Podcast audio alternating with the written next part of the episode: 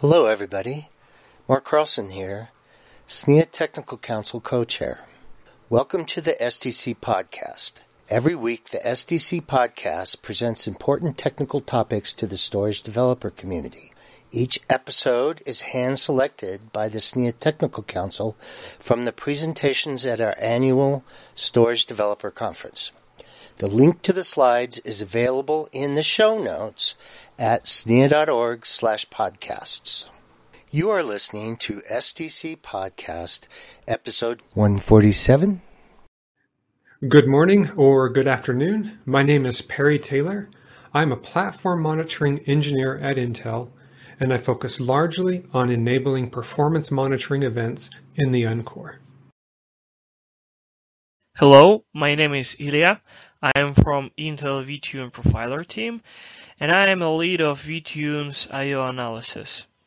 The topic that we want to present today is called Platform Performance Analysis for I.O.-intensive applications.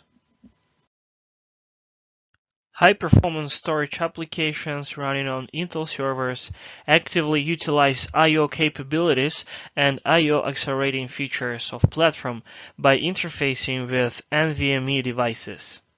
In a big picture, performance issues appearing in such I.O.-intensive workloads might be categorized into three wide domains depending on where the bottleneck is. The first domain is called I.O. device bound. In this case, the performance is limited by device capabilities. This case is pretty trivial and can be addressed by checking the observed performance with the device datasheet.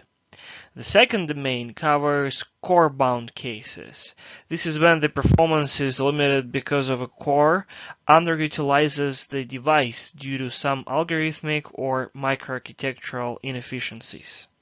This case is very well covered with various core-centric analysis, from hotspots to microarchitectural exploration and Intel processor trace-based analysis. And the third domain is called transfer bound. In this case, the performance is limited by non-optimal interactions between CPU and device. This presentation focuses on the transfer-bound domain, which appears most challenging for performance debugging and tuning. Our talk consists of two blocks. First, we provide the overview of platform-level activities running behind I.O. traffic processing on Skylake and Cascade Lake servers. In this part, we discuss the details of Intel Data Direct I.O. hardware technology and consider Uncore utilization in simple scenario typical for high-performance storage applications. After that, we overview relevant performance analysis methodologies, going from platform-level telemetry to performance metrics built upon and implemented in Intel performance monitoring tools. We will discuss best known methods for high performance and overview possible directions of platform I/O performance tuning. Let's get started. Okay, so now let's dive into the architectural background and go over some of the I/O transaction flows. Okay, this is an overview of the Intel Xeon Scalable Processor. Uh, on the right-hand side is this picture, and let me get you kind of oriented around this picture of what we're looking at. So if you think about a two-socket system, this picture represents one of those sockets, uh, right? This is the SoC that would be seated in, seated in one. Uh, if we were to represent both sockets here, we would have two of these grids uh, interconnected to each other uh, through the Intel UltraPath Interconnect or UPI. Okay, so the mesh is the lines, the grid that these are sitting on, and it's really just a fabric interconnecting all of these blocks uh, to allow them to talk to each other and uh, you know move data from one block to another block. Uh, of course, there's the cores. Uh, I think everyone's familiar with what a, a core is. It contains the execution units and the L1 cache and the L2 cache. Of course, there's multiple cores and the number of cores will vary depending on the particular SKU of server that and SoC that you have. So beyond the L2 cache, we move into the uncore. Uh, the first uncore unit to talk about is the CHA, and that is the unit that's just below each one of these cores. Uh, the CHA is the cache controller uh, and really contains the engine for coherency. So it makes sure that when someone requests data, that it's getting the latest copy of that data. It also contains your L3, a slice of your L3 cache, right? So each one of these CHAs contains um, part of the L3 cache and all together make up the full capacity of L3 cache. There's the, the integrated memory controller. Uh, this is, you know, really just bridging you to your, your DDR. There's the Intel UltraPath Interconnect. Uh, I mentioned it at the beginning of this, where if we have, you know, two socket system, uh, UPI is used to communicate between those two sockets. Uh, finally here we have the integrated I.O. controller. Uh, and this is what interfaces to PCI Express devices. Uh, and the key here is that any interaction between a PCI Express device and the SoC is handled by the IIO unit. Uh, and then can flow through other Uncore units on that data path. Uh, we will go into that path later, but you know, remember this picture uh, if you can, that on the top there, we have a PCI Express device connected to the system. As it requests or sends data, right, it's going to go through that IIO unit. Uh, it's going to be touching, touching on a particular CHA or memory controller uh, and accessing L3 cache or DDR. Uh, we'll, we'll go into that more later. Now let's talk a little bit more about the integrated I.O. controller and its role in the SoC. So as you saw in the previous picture, we have five of these IIO units. Three of them connect to PCI Express Gen 3. Uh, between the three, they cover 48 PCI Express Gen 3 lanes, each one having a by 16, which doesn't have to be a by 16, right? It can be bifurcated into 4 by 4 or 2 by 8, for example. The other unit is for DMI, which connects to your legacy I.O., and then also connects the Crystal Beach DMA. The other remaining IIO unit uh, services the multi-chip package link.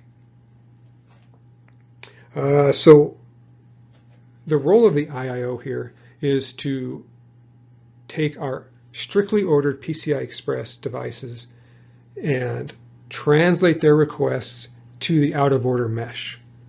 Uh, so you think about we have a, a, PCI Express device. Let's say it wants to write 256 bytes of data into the SoC. Uh, the, the IIO will take that transaction layer packet with 256 bytes of data in that single packet it will break it up into 64 byte transactions and, and deliver that to the mesh. Uh, you know, the same thing happens the other direction. It can get multiple transactions from the mesh, coalesce them into a, a transaction layer packet. That's, you know, let's say 128 bytes, 256 bytes, and then deliver that TLP to the PCI Express device.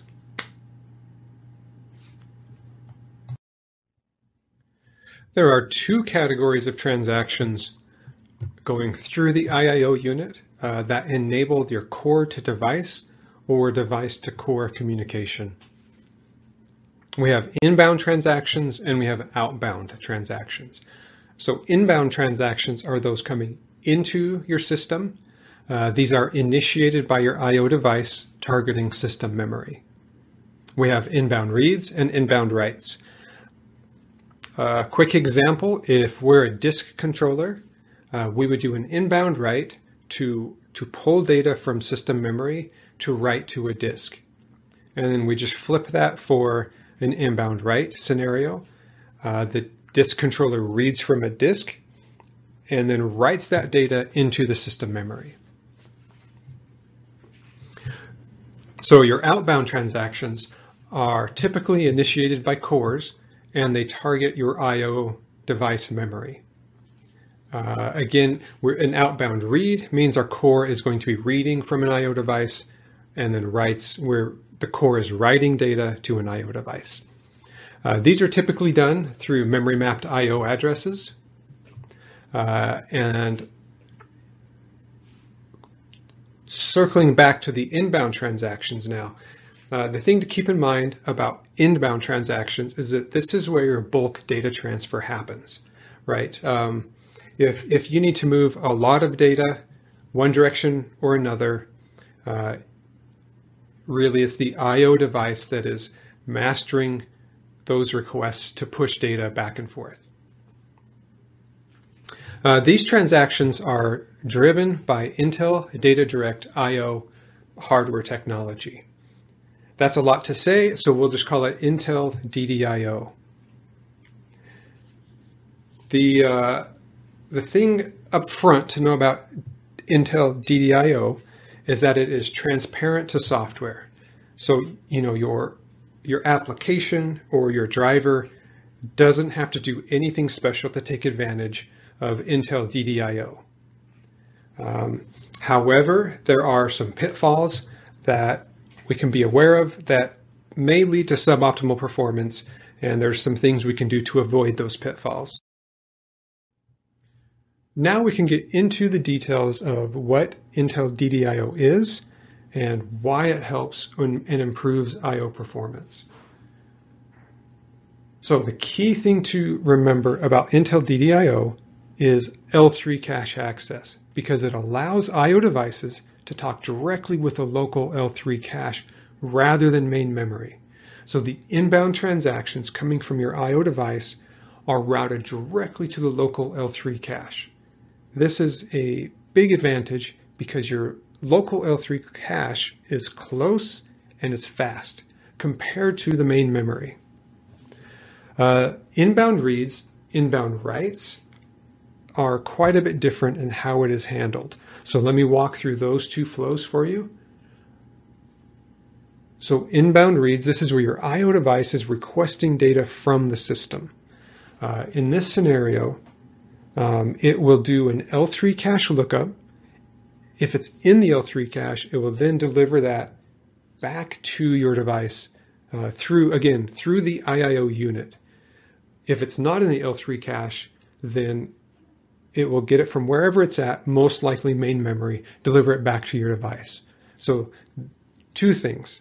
There's an L3 cache lookup, but there is not an L3 cache allocation, right? So this means that uh, there's there's no cache line being allocated and there's no data being left behind in the L3 cache that wasn't already there.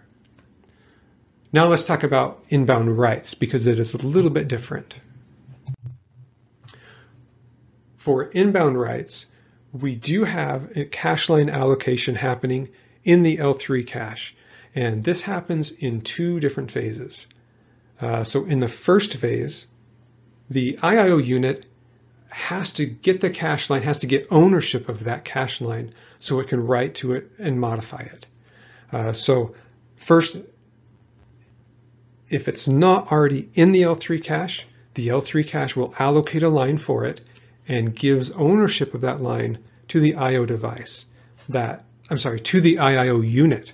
Uh, then the IIO unit will modify the data and write it back into the L3 cache.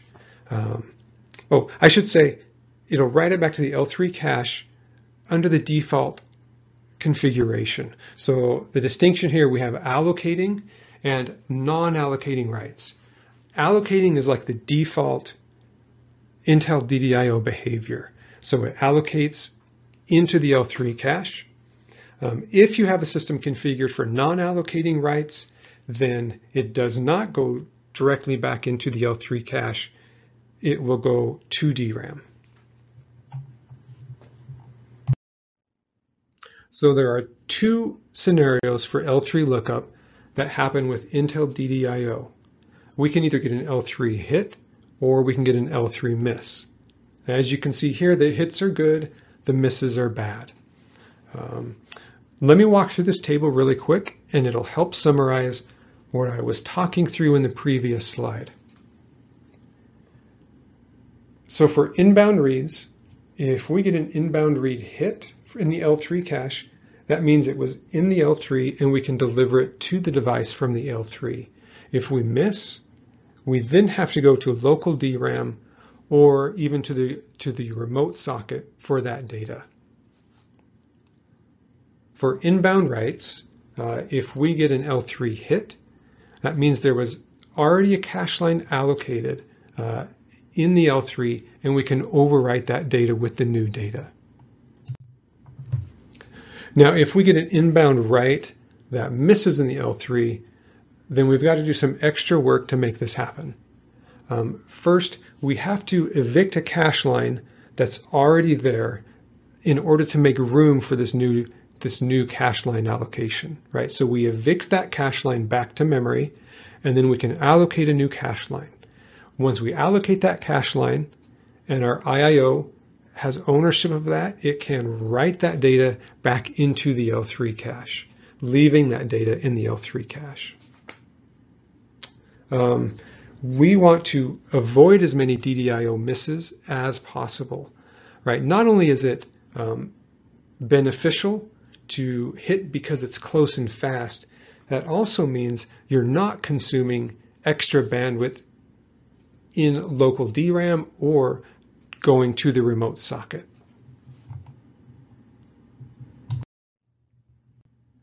Let's shift gears a little bit and talk briefly about the other direction. So the last two slides, we've been talking about inbound transactions, those where in a PCI Express device is requesting something or writing something to the system. Now we flip that and we're talking about where the core is doing a read or a write to the PCI Express device.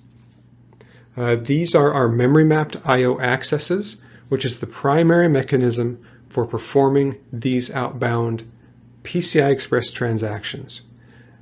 The thing to remember is that these MMIO accesses are quite expensive and we want to limit them. Um, out of the two, uh, the reads are the most expensive because we have a full round trip latency to that device. Uh, writes are also expensive, but not quite as expensive, and so we want to minimize as many of those as we can. This presentation doesn't go into those tricks and techniques. There is an entirely separate presentation that talks about this written by Ben Walker, and we've provided the link right here. You can click on that later and go into the particular tricks that are known for minimizing those MMIO writes. The last thing I want to say here about MMIO is that it is not driven by Intel DDIO. So if you remember, inbound transactions are driven by Intel DDIO. Outbound transactions with MMIO are not.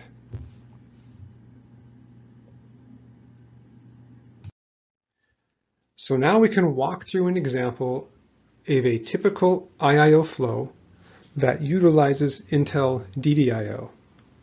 And in this example, we're going to have an application that wants to read data from an SSD. And it really helps put everything together that, that we've been talking about so far. Uh, first, the left-hand picture. This maps back to the original architectural overview that we went over. If you remember that kind of orange picture, we had that grid with all the blocks on it. This is an abstracted view of that. Uh, so let me maybe maybe highlight some of these things. Highlight. So if you think back to that picture, right, we had the core, we had lots of cores throughout that. Here we're just pointing towards one of those cores. Um, this here represents our distributed L3 cache or our last level cache. Uh, and then we have, we talked about memory controllers connecting us to DRAM. And then here we had the IIO units that bridge us to different PCI Express devices. Okay, let me clear these and we can continue. Okay, on to the example of our application reading data from the SSD. The first thing is that our core is going to write the IO command descriptor into the submission queue that we're showing in the last level cache. It then begins polling the completion queue to see when that work is finished. The next thing it does is it will notify the SSD that a new descriptor is available. So that means it has to do this outbound PCI Express write. This is those expensive MMIO writes that we were talking about. And it has to write clear out to the SSD submission queue doorbell to say, hey, I have work that I want you to do. Next, the device, the SSD, reads that descriptor to get the buffer address. So this is now an inbound PCI Express read. And it is going to get an L3 hit on that read. For step four, our SSD now knows what address it needs. It reads that from the disk and is going to write that data into the system. So here, step four, we are going to come in and write into the L3 cache. Let's talk a little bit about DDIO right here. So we talked about allocating flows. In this scenario, we are writing into the L3 cache and it's going to stay in the L3 cache. That's the allocating write flow. Uh, if for some reason we have the non-allocating write flow, then it's not going to stay here in the LLC. It's going to instead get pushed out to DRAM.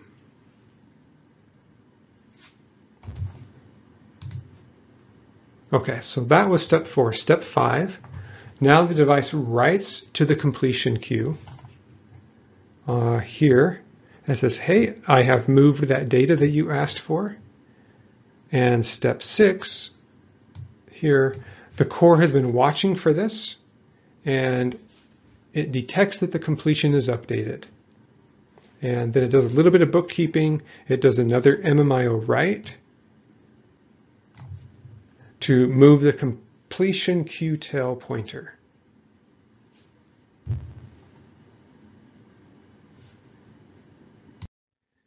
The last thing I want to mention here is the good bad scenarios. Uh, if you think back a few slides ago, we were talking about L3 misses and L3 hits, right? That L3 hit is good, L3 miss is bad for performance. And what we just walked through was an ideal scenario where all of those inbound requests were getting L3 hits, right? That data was, or the information was already in the LLC.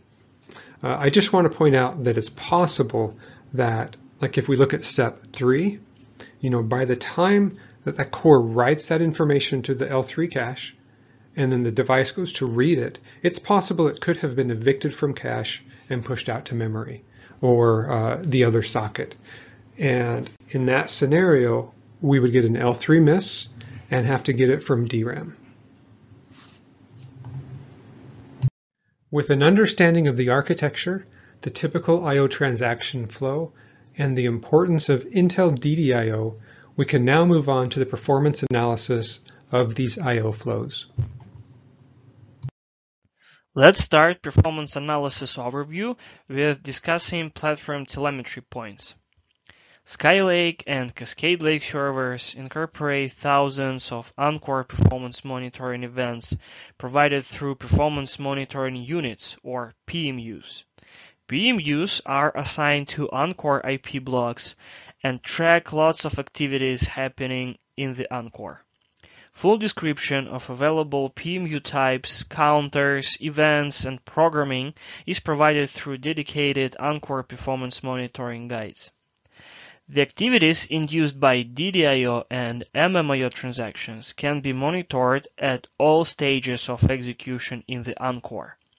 On the inbound path, incoming traffic is first handled by integrated IO block. IO block consists of several sub-blocks, and when going from the IO device side, the inbound traffic first is managed by Traffic Controller. Traffic Controller is covered with IIO PMU. With IIO events, one can measure each 4 bytes transferred in both directions with a breakdown by transaction type and with 4 PCIe lanes granularity. Then the IO requests are passed from traffic controller to IRP. IRP is responsible for communications between IIO and L3 cache. IRP performance monitoring events reflect coherent requests sent and snoops received by IIO. On the mesh, and the L3 cache side, requests may be monitored with CHA PMU. The mesh events cover credits tracking, inserts of transactions to various queues, and so on.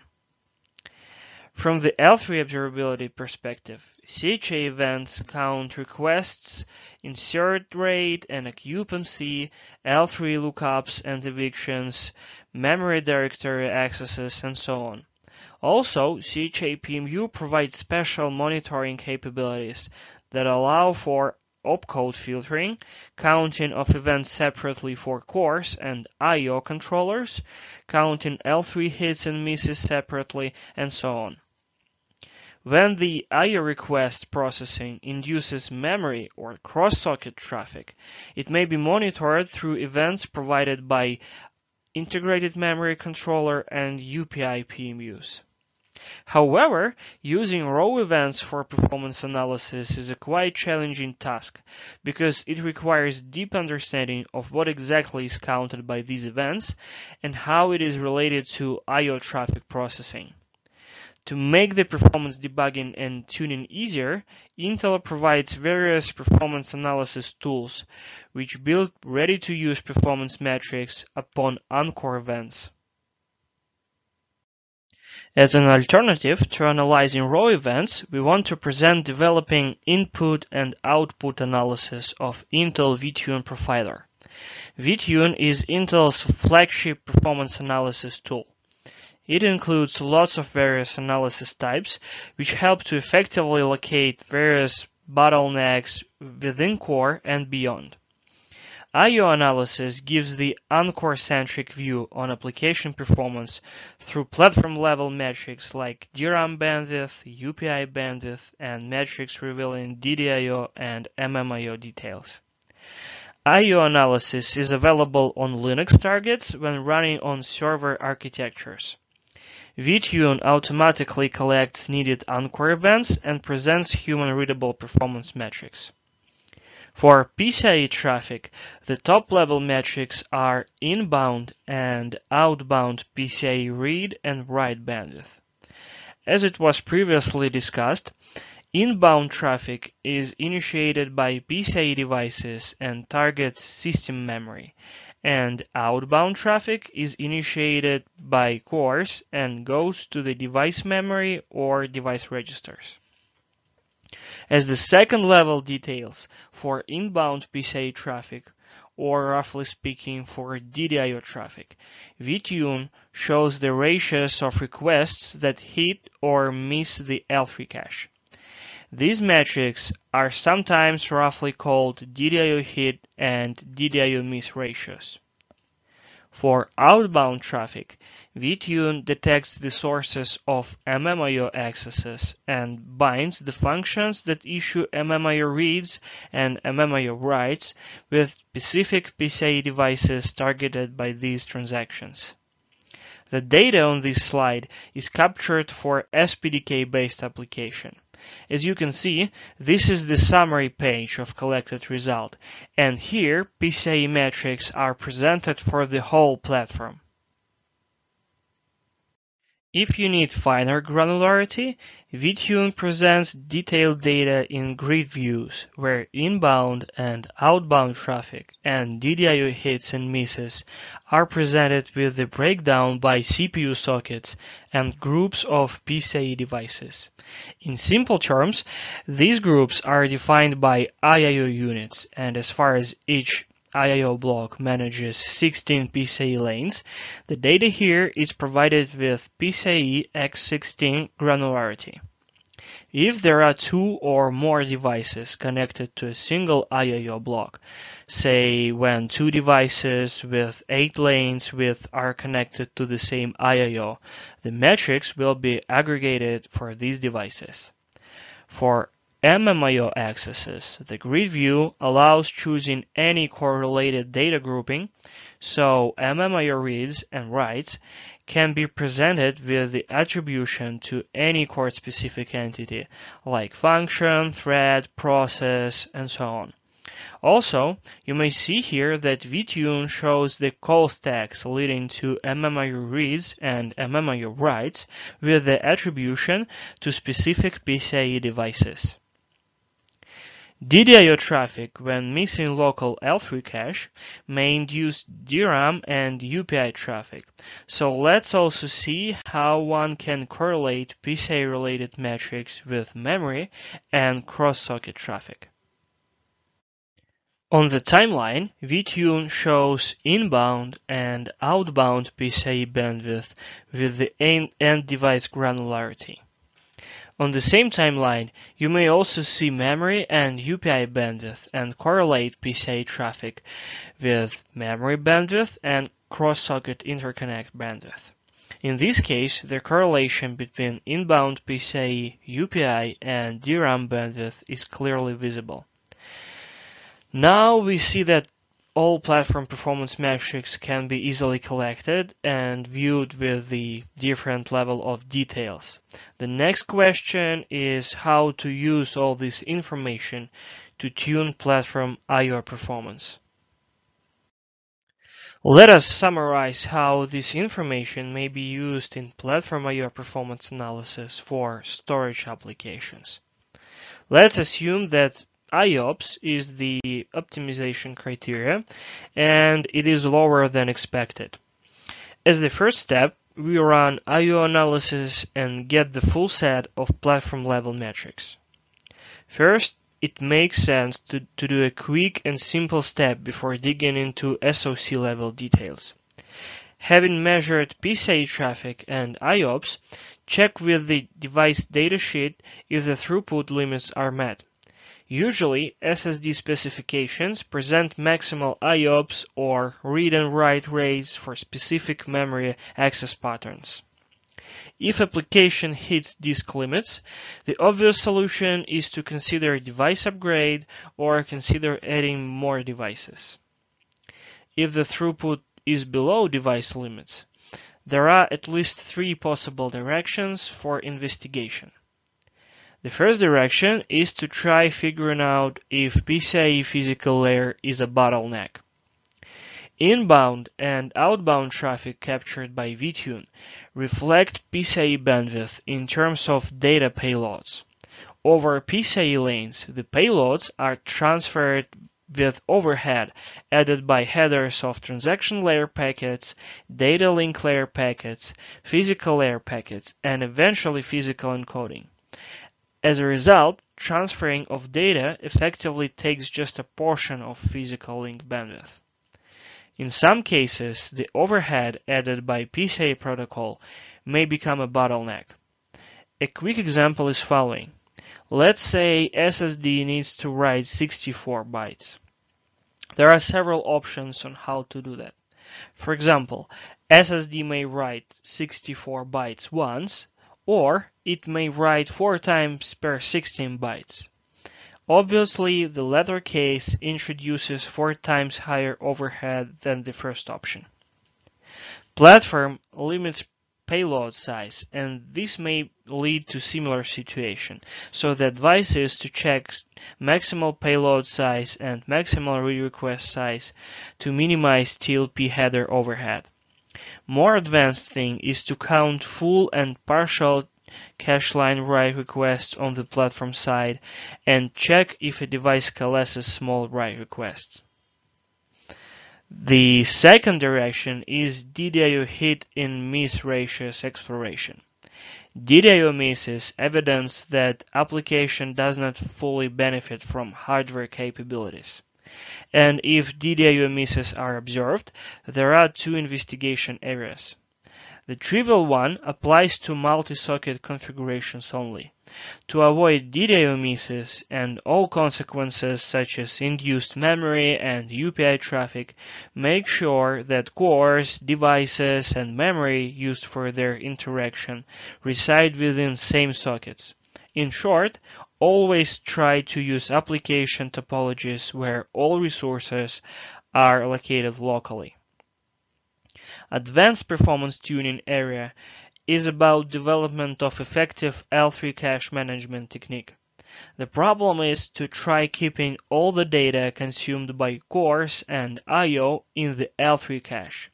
You can try various prefetching, for example, adding instructions providing hints to hardware core prefetchers, or using software caching techniques for example, even with data buffers going beyond L3 cache capacity, application may reuse recently accessed buffer elements and avoid L3 misses from core and IO side, and thus get served through L3 cache only. In ideal case, when DDIO technology is properly utilized, you shouldn't see any DRAM traffic. As another advanced topic that may help to better manage data in the L3, consider cache allocation technology, which allows for LLC partitioning and isolating the data used by specific cores. It is worth mentioning that sometimes, even with DDIO misses, performance may be good in terms of throughput. In this case, keep in mind that DDIO miss scenario introduces much higher latencies and wastes DRAM and UPI bandwidth and platform power. Eventually, check if application excessively accesses disks through MMIO address space. The reads are super expensive and are not needed on the data path, so just avoid them. The MMIO writes are used for doorbells, Advice is to estimate how many bytes are written through MMIO per I.O. operation and see whether it is possible to minimize this value. Follow the link on this slide to learn more about MMIO traffic minimization tricks. The interesting question is how to estimate outbound writes consumption per I.O. operation. To do that, you need to know your communication pattern. For the trivial example with application making pure reads, we know that for each I.O. operation, application makes two doorbells. Knowing the doorbell register size, you can bind application read rate and outbound write rate and check if consumed bandwidth is expected. If not, use MMIO access analysis to locate the sources of unexpected MMIO writes. On the other hand, when PCI metrics are collected in block with API-level statistics, you may divide outbound write bandwidth by IOPS and get the bytes written to the device register per single I.O. operation. This value may be used as optimization criteria. The question is where to take these API-level statistics from. If your application is based on SPDK, you get API-level metrics out of box. vTune has the integration with SPDK, and when SPDK is compiled with the dedicated option, vTune collects various statistics such as read and write operations, bytes read and written, and so on. If you're not using SPDK, you may always extend any predefined vTune analysis with your own custom collector. This collector should provide the data in specific CSV format and this data will be shown along with platform level metrics. Now, before we finish, let's get back to where we started performance analysis overview. In some cases, you may need to go beyond existing metrics of VTune. So the last direction we want to touch today is dealing with raw counters. If you need to go hard way and explore second level effects, you may customize IO analysis by adding events counting, snoops sent to IO, coherent operations, and so on. To navigate through raw counters, use Uncore Performance Monitoring Guide and our previous dedicated talks. And here is our call to action to you. Try VTune IO analysis, try dealing with raw events, and do not hesitate to contact us to provide a feedback or ask questions. This will help us keeping platform IO analysis useful for analyzing high performance storage workloads. And please find the list of references at the very end of our presentation. Thank you for your attention. Thanks for listening. If you have questions about the material presented in this podcast, be sure and join our developers mailing list by sending an email to developers-subscribe at SNIA.org. Here you can ask questions and discuss this topic further with your peers in the storage developer community. For additional information about the Storage Developer Conference, visit www.storagedeveloper.org.